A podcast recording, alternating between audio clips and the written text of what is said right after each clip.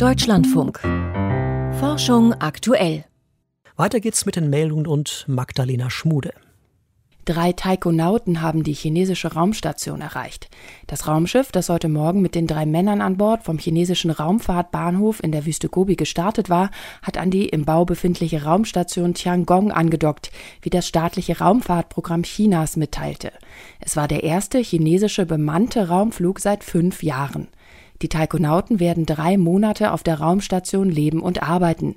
Sie sollen dort Kernfunktionen des Zentralmoduls testen und wissenschaftliche Experimente durchführen.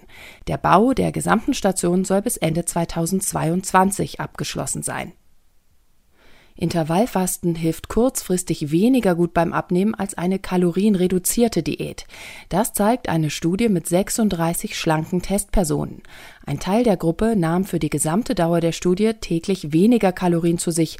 Zwei andere Gruppen fasteten abwechselnd an einem Tag und durften dafür am folgenden Tag entweder mehr oder ganz unbegrenzt essen. Nach drei Wochen wurden Gewicht, Körperfettanteil und Muskelmasse der Personen gemessen und mit den Ausgangswerten verglichen. Dabei zeigte sich, dass die Personen, die ihre Kalorienaufnahme gleichmäßig reduziert hatten, nicht nur das meiste Gewicht verloren, sondern auch am meisten Fett abgebaut hatten. In den Gruppen, die in Intervallen gefastet hatten, hatten die Probandinnen und Probanden dagegen entweder etwa ebenso viel Muskelmasse wie Fett abgebaut oder kaum Gewicht verloren. Über die langfristigen Auswirkungen des Intervallfastens lasse die Studie aber keine Rückschlüsse zu, schreiben die Forschenden im Fachjournal Science Translational Medicine. Aus alten Plastikflaschen lässt sich Vanillin herstellen. Dafür wird das für die Flaschen verwendete Polyethylentereftalat, kurz PET, zunächst in den Grundbaustein Tereftalsäure zerlegt, wie Forschende aus Edinburgh im Fachjournal Green Chemistry berichten. Mithilfe von gentechnisch veränderten E. coli-Bakterien und Wärme kann die Tereftalsäure dann in Vanillin umgewandelt werden. Vanillin ist ein Aromastoff, der in der Lebensmittel- und Kosmetikindustrie verwendet wird. Da der Bedarf aus dem natürlichen Rohstoff, den Vanilleschoten, nicht gedeckt werden kann, wird Vanillin auch technisch hergestellt. Bisher aus Chemikalien, die aus fossilen Brennstoffen wie Erdöl gewonnen werden. Ein Viertel der schwer an Covid-19 erkrankten Patienten leidet an einer posttraumatischen Belastungsstörung. Drei Monate nach der körperlichen Genesung zeigen Menschen, die auf der Intensivstation behandelt werden mussten, besonders starke Symptome einer Traumatisierung.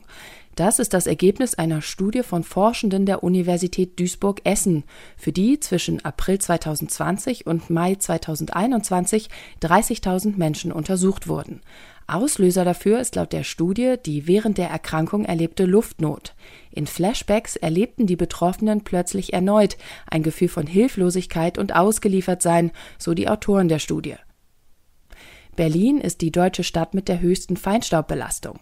Das geht aus einem Bericht zur Luftqualität europäischer Städte der EU-Umweltagentur EEA hervor, für die Messdaten aus den Jahren 2019 und 2020 aus mehr als 320 Städten ausgewertet wurden. Mit im Schnitt 13,1 Mikrogramm Feinstaub pro Quadratmeter lag Berlin auf Platz 219 aller untersuchten Städte. Damit gilt die Luft in Berlin als mäßig. Als gut galten Werte unter 10 Mikrogramm Feinstaub pro Quadratmeter. Diese erreichten in Deutschland Darmstadt und Freiburg im Breisgau.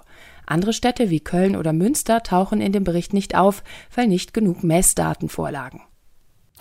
Soweit die Meldung von Magdalena Schmude und wir bleiben beim Thema Luft.